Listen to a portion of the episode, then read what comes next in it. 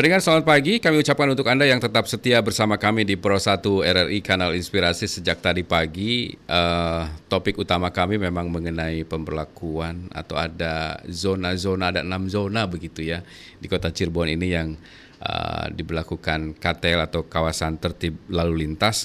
Banyak hal yang harus kita perbincangkan mengenai ini.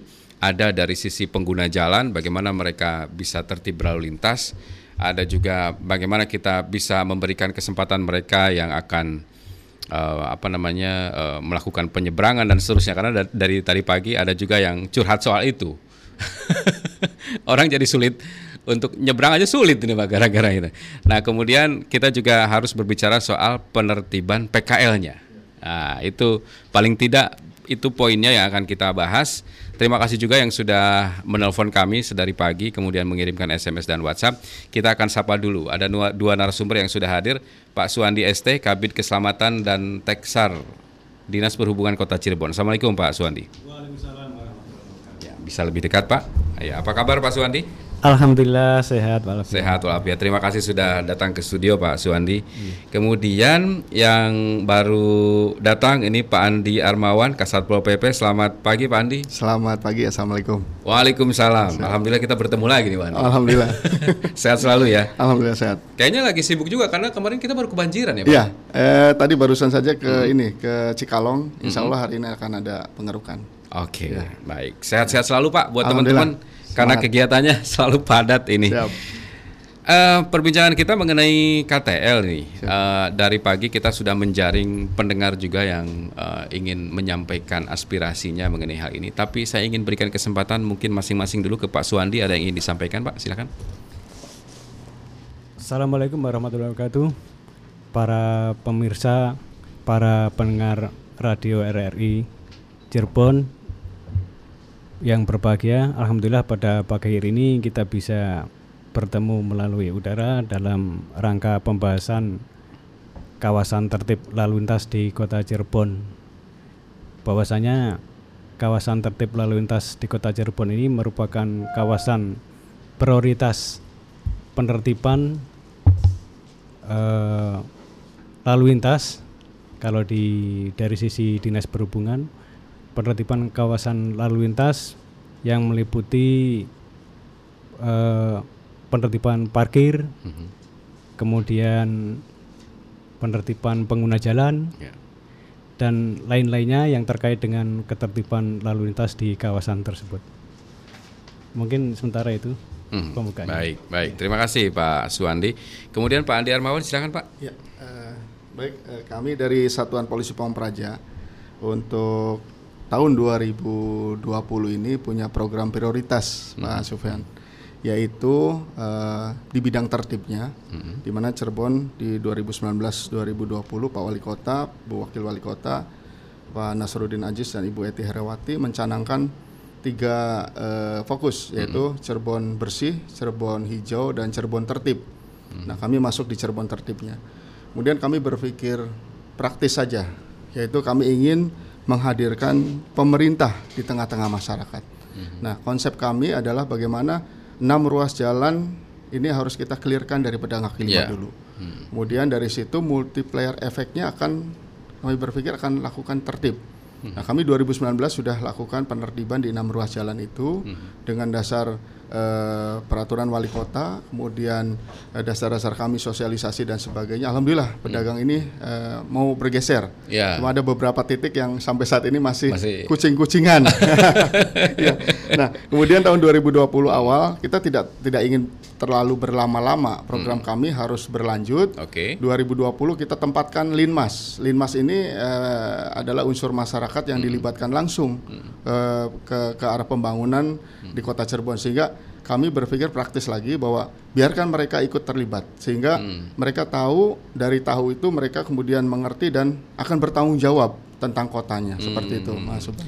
Linmasnya itu dari dari unsur masyarakat di tempat itu atau bagaimana Pak? Eh, dari li, eh, 22 kelurahan yang ada di Kota Cirebon karena hmm. Linmas pengerahannya sesuai dengan per, peraturan Menteri Dalam Negeri itu ada di kelurahan dan hmm. Pak Lurah selaku uh, pimpinan atau kasat linmas di kelurahan. Baik, berarti Pak Suwandi dan juga Pak Andi secara umum ini sudah diberlakukan ya di KTL Sudah. ini sudah diberlakukan. Ya, sudah. Nah sejak hari pertama diberlakukan eh, seperti apa Pak? Eh, yang mungkin ada kesimpulan awal lah dari dari pemberlakuan ini. Mungkin silakan Pak Andi dulu. Ya, baik. Eh, pemberlakuan ini sebenarnya udah lama, Mas. Kita dimulai eh, bulan September, kita lakukan sosialisasi. Kami juga ucapkan terima kasih pada RRI. Ini banyak sekali membantu kami dalam sosialisasi ini. Karena selalu kita juga berdialog aktif pada masyarakat, kemudian berdebat juga, eh, talk show di eh, TV swasta juga, kemudian di surat-surat kabar juga kita sudah eh, tiap minggu da- kita sosialisasikan, kemudian layanan publik di radio juga kita sudah lakukan. Sehingga tidak ada alasan lagi setelah kami lakukan ini semua kemudian kita pasang rambu-rambu karena eh, syarat dari sebuah penegakan itu harus kita pasang dulu. Betul. Nah, setelah kita pasang baru kita lakukan tindakan justisi. Sebetulnya kegiatan eh, tindakan justisi ini kita tidak akan pernah lakukan karena ini sifatnya sudah penekanan hukum, tapi ini harus kami lakukan. Karena beberapa kali kita sifatnya pembinaan dan sebagainya ini tidak ampuh untuk eh, melakukan penertiban. Nah, kita lakukan alhamdulillah masyarakat ini paham dan sadar hukum. Betul, Walaupun pada akhirnya mereka masuk juga ke ranah-ranah hukum, dilakukan pendataan oleh penyidik pegawai negeri sipil kami, kemudian eh, penjadwalannya, kemudian mereka duduk juga di kursi persidangan, di, di- dikenakan sanksi, dan dari sanksi itu efek jerah muncul. Nah ini ini yang kami eh, lihat ada sebuah proses yang kami juga lakukan, kemudian masyarakat juga mendukung.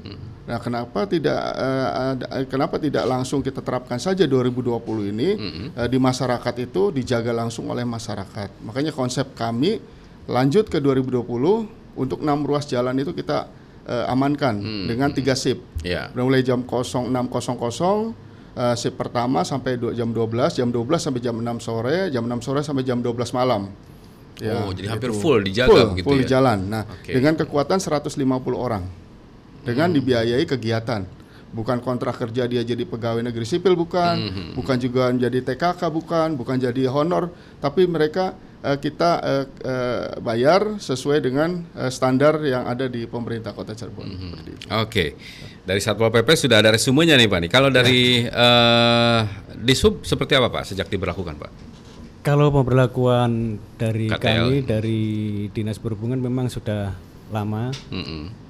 Eh, pemberlakuan untuk kawasan tertib lalu lintas dengan menempatkan beberapa petugas, Petugas, ya. dari Dinas Perhubungan di titik-titik rawan macet, di antaranya pada jam-jam sibuk sekolah, kemudian pada eh, sore hari pada jam bubaran kantor, di titik-titik tertentu kita tempatkan personel Dinas Perhubungan. Berikut di depan sekolah-sekolah yang eh, rawan macet di sana pada saat dia masuk sekolah dan pada saat eh, pulang sekolah. Hmm. Itu sudah kita lakukan beberapa tahun. Kita menamakannya dengan program 68 yaitu mulai jam 6 pagi sampai jam 8 pagi, iya. Wow, oke. Ditambah dengan di beberapa simpang yang belum ada eh, belum diatur oleh lampu traffic light, Mm-mm. Kita tempatkan petugas di sana. Seperti contoh di simpang 3 di depan Untak Ya. itu kita tempatkan di sana. Kemudian untuk simpang-simpang yang sudah ada fasilitas eh, apilnya, alat pengendali isyarat lampu lalu lintas kita juga tempatkan di sana. Karena contoh kasus di simpang TL yang ada di Jalan Pelandakan, pertigaan Pelandakan, Ya. itu meskipun sudah ada sudah diatur oleh lampu lalu lintas, tapi tetap namanya eh, pengguna jalan pada saat pagi hari Mhm. eh, biasanya berjubel di sana dan lampu merah biasanya dilanggar. nah, itu peran dari petugas kami untuk menghalau kalau sudah lampu merah ya udah stop Ya sampai di udah sini. stop gitu ya. nggak boleh lanjut lagi. gitu. Oke, baik, baik, baik. Ini banyak juga ini yang tadi pagi ber, apa menyampaikan mengenai pelanggaran lampu merah, pelanggaran belok kiri langsung dan seterusnya. Silakan Pak Jupri eh, eh, sudah datang juga. Nah, saya menanyakan itu dari pagi. Bagi pendengar yang juga ingin bertanya atau menyampaikan pendapatnya, silakan di 02318493259. Kami tunggu Anda pagi hari ini. Eh, apa yang ingin Anda tanyakan kepada narasumber-narasumber kami yang sudah hadir di studio? Ada tiga narasumber uh, yang sudah hadir. Dan kalau tadi Pak Andi Armawan juga sudah menjelaskan sejak diberlakukannya ini uh, seperti apa, kemudian dari Pak Suandi juga dari Dishub juga sudah menyampaikan uh, mengenai pelanggaran di lampu merah dan seterusnya itu tetap masih terjadi begitu ya. Saya ingin dengarkan juga pendapat Anda. Apakah Anda sudah uh, bisa menjadi atau berperilaku yang baik di jalan raya begitu ya? Silakan saya ingin dengarkan suara Anda di 02318493259 atau di 081324951935. Jadi secara umum sejak pemberlakuan KTL ini apa sih sebenarnya benefit yang dirasakan oleh masyarakat secara langsung, Pak?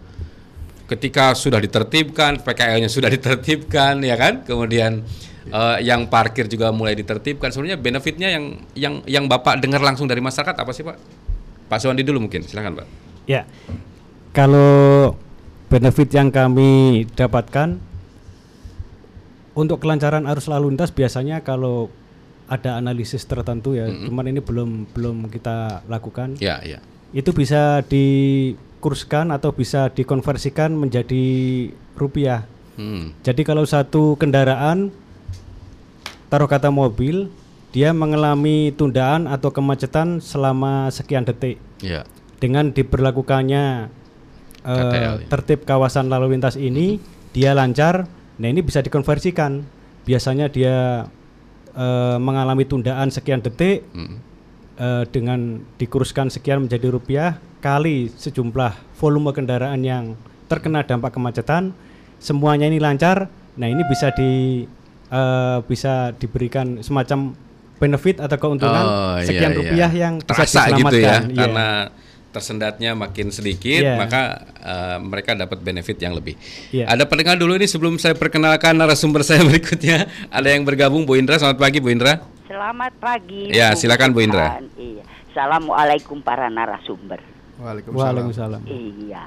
Sebetulnya segalanya ini uh, di lini apa pun kalau ingin tertib itu tergantung niat nawaitu kerja indah dari masing-masing uh, aspek baik yang uh, mem memberi peraturan yang menjalankan peraturan hmm. yang menjalankan peraturan juga bukan hanya uh, masyarakat yang yeah. mentaati uh, lalu lintas ya. Yeah. Uh, uh, ini juga petugas juga. nah, iya itu uh, memang masyarakat kita itu uh, uh, belum belum tertib lalu lintas. Okay. Iya. Yeah. Uh, masih banyak yang yang melanggar lalu lintas. Tapi uh, kembali kalau uh, aturan dijalankan dengan tegas. Ya. Nah, ini mungkin akan mem, uh, apa memberikan efek yang baik pada semuanya. Ada teman saya, maaf ya Pak, ya. Uh, ditilang.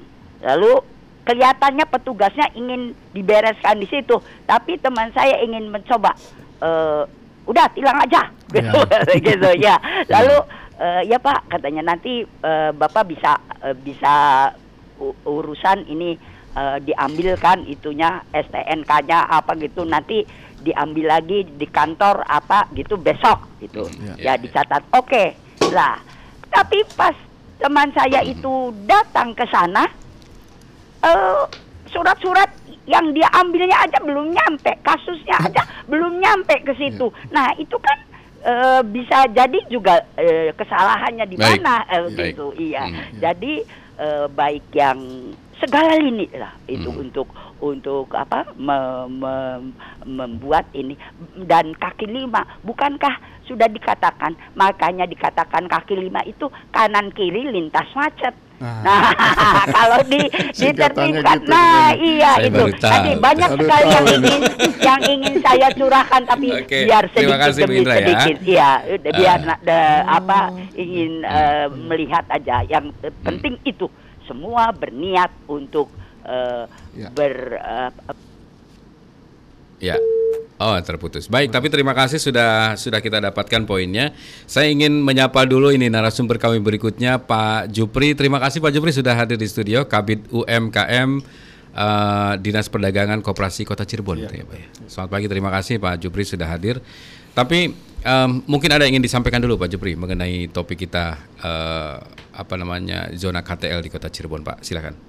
Terima kasih. Assalamualaikum warahmatullahi wabarakatuh. Waalaikumsalam. Yang saya hormati Pak Andi sebagai Kepala Kasat Pol PP dan Pak Suwandi sebagai lalu lintas dari Disub. Alhamdulillah saya atas nama Dinas Koperasi dan UKM Usaha Undang Kota Cirebon. Mohon maaf uh, Ibu Kadis tidak bisa hadir. Mm -hmm. Ada acara di Dinas Perdagangan Industri karena ada tanda tangan MOU untuk oh. kesepakatan masalah meteorologi. Mm beliau menugaskan kami untuk menyesuaikan undangan yang ada dari RRI. Terima kasih nih RRI sama uh, sama-sama Pak. Ya, mudah-mudahan sukses dan sampai jaya ke amin. Amin, amin. Gitu. amin. Uh, Alhamdulillah uh, kami sudah uh, tadi mendengar sedikit masalah KTL. KTL memang ini kita dilepas daripada uh, ketiga unsur ini. Hmm. Jadi ada ada Pol PP, ada Disub dan ada dari Disub kalau kami ini kebetulan adalah uh, sebagai bagian daripada uh, Perda nomor 2 nomor 16 hmm. mengenai penataan pendapat PKL ini ya kami dengan Pak Andi ini yang selalu uh, koordinasi terus ya. Ya, aktif. eh, saya terima kasih Pak Andi nih. Ya, terima kasih Pak Andi, Pak Andi sebagai penegak uh, perdanya dari saya salut ke Pak Andi ya. Hmm. Karena saya juga terbantu, Pak. Kami hanya uh, tidak mempunyai pasukan. Hmm. Kami hanya kebijakan, kebijakan di mana kira-kira alokasi yang uh, uh, pantas untuk mereka sebagai PKL dilayani oleh betul, pemerintah betul. Gitu. sehingga nanti kami juga tidak akan terbenturan dengan aturan yang ada. Hmm, hmm. Pak ini galak pak, terus terang.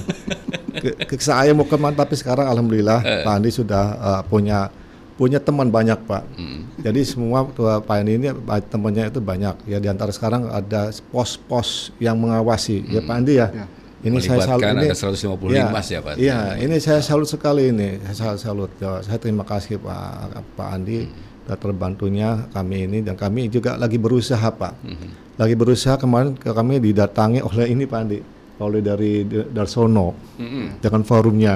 Yeah. Ibu Kadis juga kaget. Saya baru kenal dengan forum yang dari Darsono itu minta untuk bagaimana caranya jalan keluarnya. Oke. Okay. Jalan keluarnya daripada PKL yang kemarin digusur ada berapa dongdangan ya Pak Andi ya karena bandelnya Pak. Hmm. Kami dan Pak Andi ini selalu dan selalu memberikan suatu sosialisasi. Ya. Sosialisasi ini mungkin mereka itu dan tahu aturannya yang sudah ada papan di sana aja hmm. di bawah aja ya, papan ya, tetap aja di bawah papan malah ya Pak Andi ya kayak ya, ada ya, pelecehan gitu. Hmm. Nah ini yang belum sadarnya hmm. sebelum sadar saya ulangi belum sadarnya mereka itu terhadap apa yang inginkan pemerintah okay. di dalamnya sehingga mereka itu seolah-olah tidak dianggap dengan adanya aturan hmm. sendiri. Man, mereka udah tahu, nah, karena ada tulisannya di sana. Gak mungkin kalau mereka nggak baca. Iya, ya, nah, itu ya, yang betul. pertama. Yang kedua, hmm. nah, kami juga lah, pemerintah tidak tinggal diam. Hmm. Pemerintah juga memikirkan dengan hal seperti itu. Ya, mereka kan apa? Tidak mungkin kita langsung bagaimana enggak. Hmm. Karena kita udah beberapa kali memberikan peringatan berkali untuk menempatkan sebenarnya mereka malah kayaknya sengaja Hmm, iya, sengaja iya, gitu. Memang dia simbolisnya apa? Di mana ada keramaian itu ada dia ada situ. Hmm, hmm, hmm. Di mana ada perut kempong di situ lah. Di situ ada. Nah ini emang kita menyadari pak hmm. sebagai pemerintah kita menyadari. Tapi kita kan tempat yang kecil kota ini Betul. Mau dimanakan?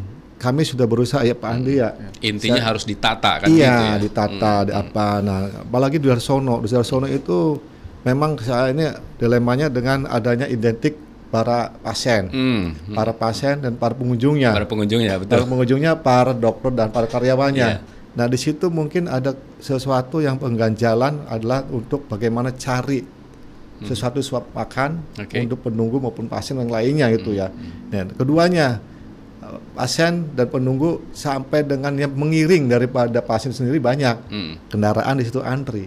Hmm. Jadi banyaklah Tadi betul saya turut tadi lewat macet pada itu. Hmm. Karena apa? Ada yang masuk parkir bikin jalan, ada yang masuk mau keluar bikin. Saya tuh mau ke mana larinya jadi bingung. Oh, gitu. Okay, iya, sini iya. bingung. Dan mereka parkir tuh di kanan kiri. Betul ya, pak. Tadi iya, panjang iya, sekali, hmm. panjang tadi, hmm. panjang dari mulai rumah dinas hmm. yang lama punya RSU kanan kiri sampai Baik. ujung hmm. BPJS ke sana mau ke apa Skopindo ya apa? Itu hmm. di situ. Oke. Okay. Tadi saya betul saya baru lewat tadi itu angkat Jadi tahu. Angkat angkat itu. Nah, kita mungkin hmm. kita bisa berkolaborasi dengan Pak Pak Andi sebagai Pak dengan Pak Suwandi hmm. bagaimana cara menangani hal seperti itu. Okay. Memang kita dalam KTL ini kita harus harus bertanggung jawab sepenuhnya hmm. untuk supaya netral daripada apa yang uh, diharapkan oleh Betul. pemerintah kita ini. Hmm. Karena kita malu dengan kedatangan barangkali tamu-tamu yang ada hmm. di Uh, yang dari luar lah di luar gitu ya. itu. Oh, Cirebon, Cirebon tuh kayak gini. Nah, gitu. Iya, oh, kan? macet hmm. katanya enggak ini. Jadi kita mengantisipasi hal-hal seperti itu. Baik, ya. baik. Itu mungkin yang bisa hmm. disampaikan gitu. Baik, kita sapa dulu pendengar. Nanti kita akan langsung bahas uh, pertanyaan atau masukan dari Bu Indra juga ya. Ada Pak Musa dulu. Selamat pagi Pak Musa. Selamat pagi. Silakan Pak Musa. Oh, selamat pagi para uh, para narasumber. Selamat pagi. Selamat Assalamualaikum. Waalaikumsalam. Ini mena ini acaranya interaktifnya uh, seru, semakin hangat. Ya. Oleh karena itu saya mengharapkan kedatangan Bapak harus lebih awal biar tambah menarik ya. Ya, mohon maaf terlambat. ya. Siap. Makasih Ini, Pak, saya pengen ngomong gitu nggak berani Pak. Silakan Pak. Iya, iya, iya emang itu sesuai hmm. dengan fungsi negara, ya. law and order atau penertiban. Hmm. Ya untuk mencapai tujuan bersama dan hmm. mencegah terjadinya bentrokan dalam masyarakat, maka di sini pemerintah harus menjadi stabilisator. Betul. Nah, karena nah, program tersebut jangan sampai menghilangkan mata pencaharian penduduk miskin. Hmm. Karena berjualan di kaki lima adalah gengsi dan urat nadi. Hmm. Dengan Baik. jualan itulah mereka bisa menafkahi istri dan anak-anaknya. Hmm. Kemudian jika mereka terbengkalai tidak ada solusi untuk mencari nafkah, maka dalam hal ini perintah yang disalahkan yeah. karena melanggar hak asasi manusia mereka uh, uh, menghilangkan mm -hmm. uh, na uh, menghilangkan nafkah mereka untuk mencari uh, uang. Baik, Pak Musa nah, bisa lebih dipersingkat waktu kita terbatas, Pak Musa. Oh baik baik baik. Di sini harus ada solusinya, jangan bertepuk sebelah tangan. Hmm. Itu aja pertanyaannya. Okay. Terima kasih. Baik kita cari solusinya ya. Pak Musa terima kasih Pak Musa sudah masuk pagi hari ini.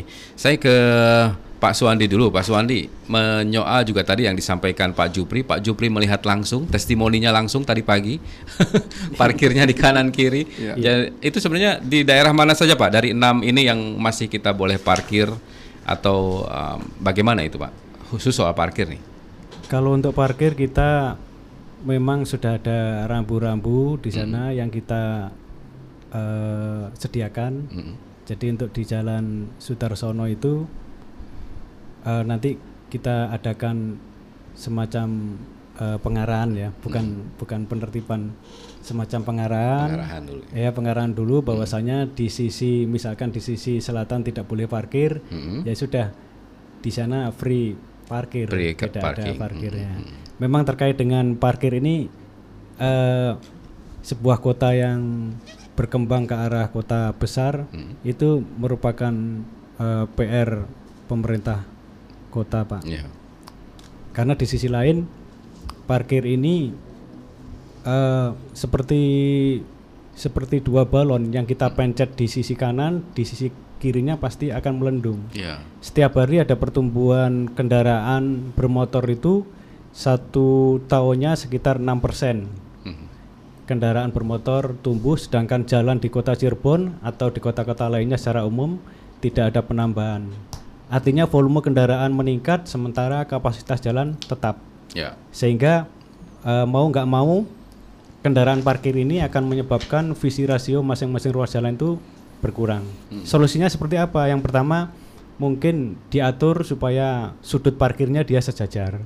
Oh. Ya sejajar artinya tidak uh, dia tidak tegak lurus terhadap trotoar tapi hmm. dia sejajar atau lurus parkir lurus dengan trotoar istilahnya hmm. gitu dan itu kan ada aturannya ya pak ya ada Mereka harus lurus atau ada ada aturannya nanti gitu ya? ada kawasan-kawasan yang sudah diatur menggunakan marka jalan hmm. kemudian yang kedua kita juga menyarankan kepada uh, masyarakat untuk membangun atau menyediakan kantong parkir Hmm. Nah, kantong parkir ini bisa beru, uh, bisa berupa taman parkir okay. atau gedung parkir.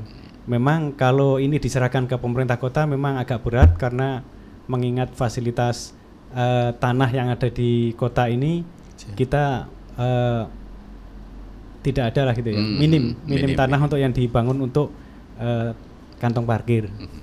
Paling yang sudah dikelola oleh swasta itu di jalan Jepto di samping Yukeng ya, ya. di deretan Mangdul ya, itu, sudah ada itu, uh, itu ya. sudah ada uh, taman parkir berupa ini berupa taman parkir ya, hmm. kantong parkir berupa taman parkir di situ.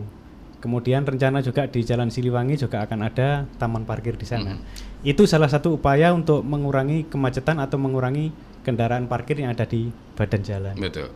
Cipto itu Pak, ada mall juga, mereka punya lahan parkir juga di dalamnya, ya kan? Kalau kita berbicara soal mereka parkir sembarangan kayaknya sedikit tuh yang parkir sembarangan di situ. Kemudian PKL juga sudah ditertibkan gitu.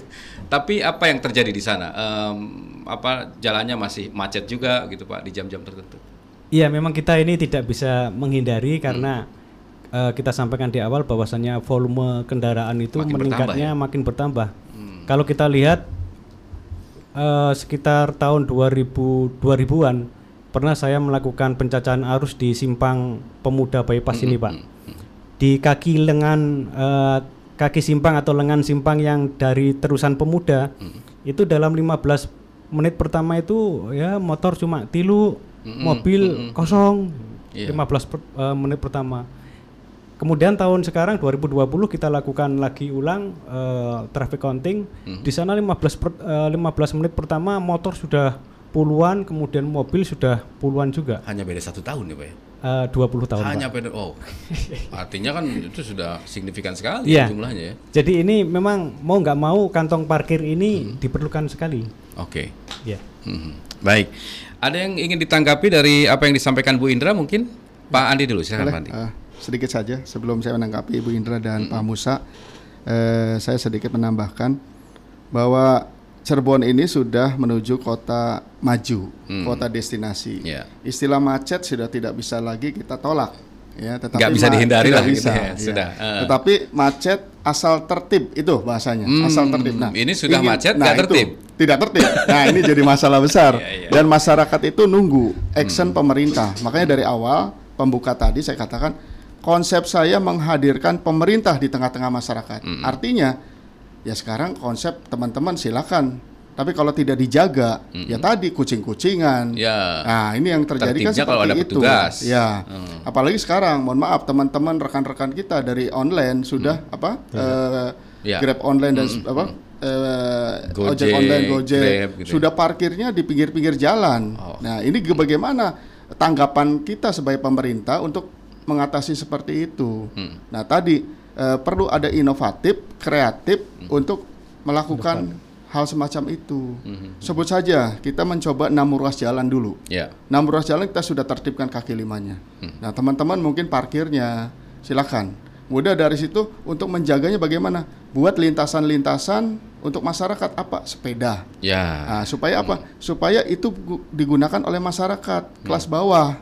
Nah, ini atau kelas atas pun bisa menggunakan itu. Hmm. Tentunya untuk tadi mencegah parkir di badan jalan yeah. sembarangan. Hmm. Itu. Nah, ini untuk Ibu Indra saya Pak Subhan baru tahu nih istilah kaki lima itu kanan kiri lintas apa tadi? Macet. Wah, lintas macet. nah, macet. Makasih Bu Indra. Ya hmm. betul Pak, istilahnya hmm. ketertiban itu harus benar-benar dijaga. Yeah. Nah, kemudian pengaturan. Hmm. Nah, ini juga harus dilakukan uh, baik waktu maupun jenis untuk kaki lima nih. Yeah. Nah, kalau sementara ini kan mereka kita tertibkan, hmm. tapi mereka terus berteriak, saya harus bagaimana, yeah. ya kan? Di mana saya harus berdagang? Hmm. Sementara itu kebutuhan keluarga kami. Betul. Ya saya katakan, silakan dibuatkan oleh dinas teknis yang menangani mm-hmm. UMKM dan sebagainya diatur waktunya, diatur jenis dagangannya. Baik. Bagaimana di satu tempat itu misalkan kuliner tentang uh, seafood, mm-hmm. bagaimana kuliner tentang yang lain ditempatkan sehingga ya mohon maaf teman-teman kami dari luar kota kadang datang mm-hmm. menanyakan malam hari kita nongkrong di mana gitu kan, uh, iya, yang iya, iya. suasananya nyaman, hmm. nggak ketemu tuh di Cirebon. Nah ini kita 2020 ingin hmm. menciptakan hmm. itu. Taman-taman hmm. di kota akan kita ciptakan, hmm. dipimpin oleh wali kota dan ibu wakil wali hmm. kota. Kebumen akan diciptakan taman, ya, lapangan ya. kerucuk dijadikan taman, taman. yang benar-benar representatif, PJU kita uh, tampilkan dengan bagus, itu yang ya. yang kita Baik. harapkan. Wah, sayang sekali waktu kita sisa 4 menit. Tapi Pak Jupri, sedikit saja Pak Jupri. Ini Boleh. menarik juga ya. Pemerintah punya hak untuk menertibkan ya, PKL kan gitu. Betul. Ada ada perdanya, ada peraturannya. Ya. Tapi kan masalahnya mereka juga tetap harus jualan, Pak. Ya. Perekonomian mereka nggak boleh berhenti. Apa yang dilakukan kalau begitu, Pak? Uh, makasih. Uh, tadi Pandi udah jelaskan ya hmm. kita harus ada pengaturan waktu. Namun kita kan waktu-waktu kalau waktu mereka itu tidak tetap ada. Mm-hmm. Karena mobile, ada yang dorongan, betul, ada yang betul, betul. Tapi saya coba dari pemerintah khususnya mm. di dinas kami ini, kami lagi mencari celah-celah untuk menempatkan kira-kira tidak yang tidak yang mengandung resiko mm-hmm. peraturan. Kami lagi cari. Alhamdulillah, nak kemarin kami di Jalan Perjuangan Pak Andi, alhamdulillah kita sudah sepakat dengan IAIN hmm Nanti PKL yang di situ itu akan kita dialihkan ke dalam untuk uh, sebagai apa uh, kemacetan yang dikatakan macet di jalan perjuangan mm-hmm. itu atau di Yayan ini insya Allah tidak akan macet lagi. Betul.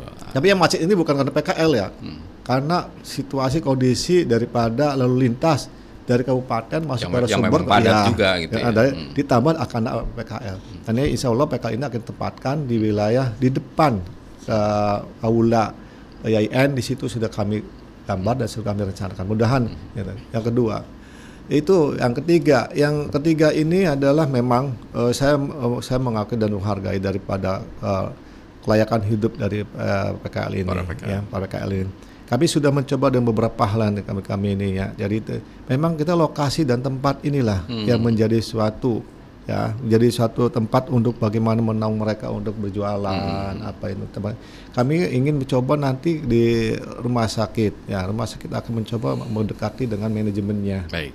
Soalnya dulu terjadi seperti itu ya Pak Andi ya hmm. setelah saya di, dengan uh, kerjasama dengan rumah sakit dari tempatan di belakang ada hmm. Uh, losnya hanya 18 dari jumlah PKL itu 30. Iya, nah, masih lebih nam namun demikian bukan hanya PKL saja hmm. perparkirannya. Di mana situ ada mobil rame pasti ada PKL. Ada PKL. Kalau nggak ada mobil dari situ nggak mungkin, gak ada, mungkin PKL. ada PKL. Nah, itulah iya, jadinya. Iya, iya. Yang ketiga, yang ke keempatnya itu jadi kita akan coba ya, ya PKL yang itu bukan kami hanya hmm. orang ini kami bang menggunakan anggaran APBD ya. kota. Hmm. Jadi kami ini mohon maaf. Hmm. Jadi bukan saya malah milih untuk ini, tapi kita utamakan dulu. Ya. Orang kota dulu. Memang orang kota sudah sebagian ada. Yang hmm. ini yang bandel-bandel ini hmm. mungkin orang kota baru atau orang lain orang baru kalau ini. Ya, nah, okay. ini yang jadi masalahnya itu jadi kita sudah tertibkan, mereka datang lagi, Baik. mereka itu. Jadi hmm. itu. Yang insya Allah kita akan mencarikan suatu tempat yang akan untuk uh, mereka ditempatkan. Uh, nanti di Cipta pun akan kami rahab. Baik. Pujambon hmm, hmm. supaya ada parkirnya, ya. supaya ada untuk selfie-nya, ini insya Allah gitu. Makin gitu. asik lah nanti ya, ya begitu ya. Ini sayang sekali waktu kita sudah habis, tapi saya ingin berikan kesempatan masing-masing satu menit lah. Mungkin Pak Suwandi dulu apa yang ingin disampaikan ya. menghimbau juga masyarakat. Silakan Pak Suwandi. Uh, satu saja himbauan bahwasanya hmm. kami mengharapkan para pengguna uh, jalan untuk mematuhi peraturan lalu lintas. Hmm terutama misalkan untuk pejalan kaki menyeberang di zebra cross. Ya. Kemudian untuk pengguna jalan yang menggunakan kendaraan hmm. di sana ada rambu-rambu lalu lintas, di situ harus ditaati. Ya. Hmm. Ya mungkin. Baik, terima kasih. Pak Andi. Ya, makasih eh, dari kami untuk masyarakat Kota Cirebon yang saya cintai, saya hormati dan saya banggakan bahwa Cirebon sudah punya enam ruas jalan Kemudian Cirebon juga sudah memiliki linmas yang smart, yang uh, cerdas lah yeah. untuk mengamankan enam ruas jalan itu. Jadi mohon tentunya dukungan, partisipasi aktif masyarakat. Hmm. Cirebon ke depan akan lebih maju lagi. Amin. Cirebon menjadi kota destinasi, semua orang datang ke Cirebon menikmati apa yang ada di Cirebon, pulang dari Cirebon menyampaikan pada teman-temannya, besok-besoknya membawa teman uh, lagi ke Cirebon. Itu PAD harus terjadi. pasti meningkat itu. Harus terjadi itu. Siap. Silakan Pak Jupri. Uh, Terima kasih. Uh, dari uh, saya hormati bapak-bapak, ibu-ibu sekalian, warga Kota Cirebon saya cintai, saya banggakan, saya muliakan. Uh, marilah kita mengangkat Kota Cirebon mm -hmm. dalam melaksanakan ekonomi UKM maupun PKL-nya yeah. dan yang pertama adalah PKL harus tertib dan harus taat kepada aturan yang sudah ada. Mm-hmm. Jangan sampai melanggar dan melanggar itu sudah kewajiban pemerintah untuk mengaturnya dan Baik. kami mohon semuanya harap menjadi tahu. Itu saja mungkin. Terima kasih. Terima kasih untuk para narasumber dan juga pendengar yang sudah mendengarkan. Pak Suwandi dari Disub, terima kasih Pak Suwandi. Kemudian Pak Andi, ya. uh, Kasatpol PP Kota Cirebon. Pak Jupri dari UMKM, terima kasih Pak. Lain waktu kita diskusi lagi Pak, mungkin dengan topik yang, yang lain. Kita harus akhiri dialog pagi pagi hari ini. Selamat pagi.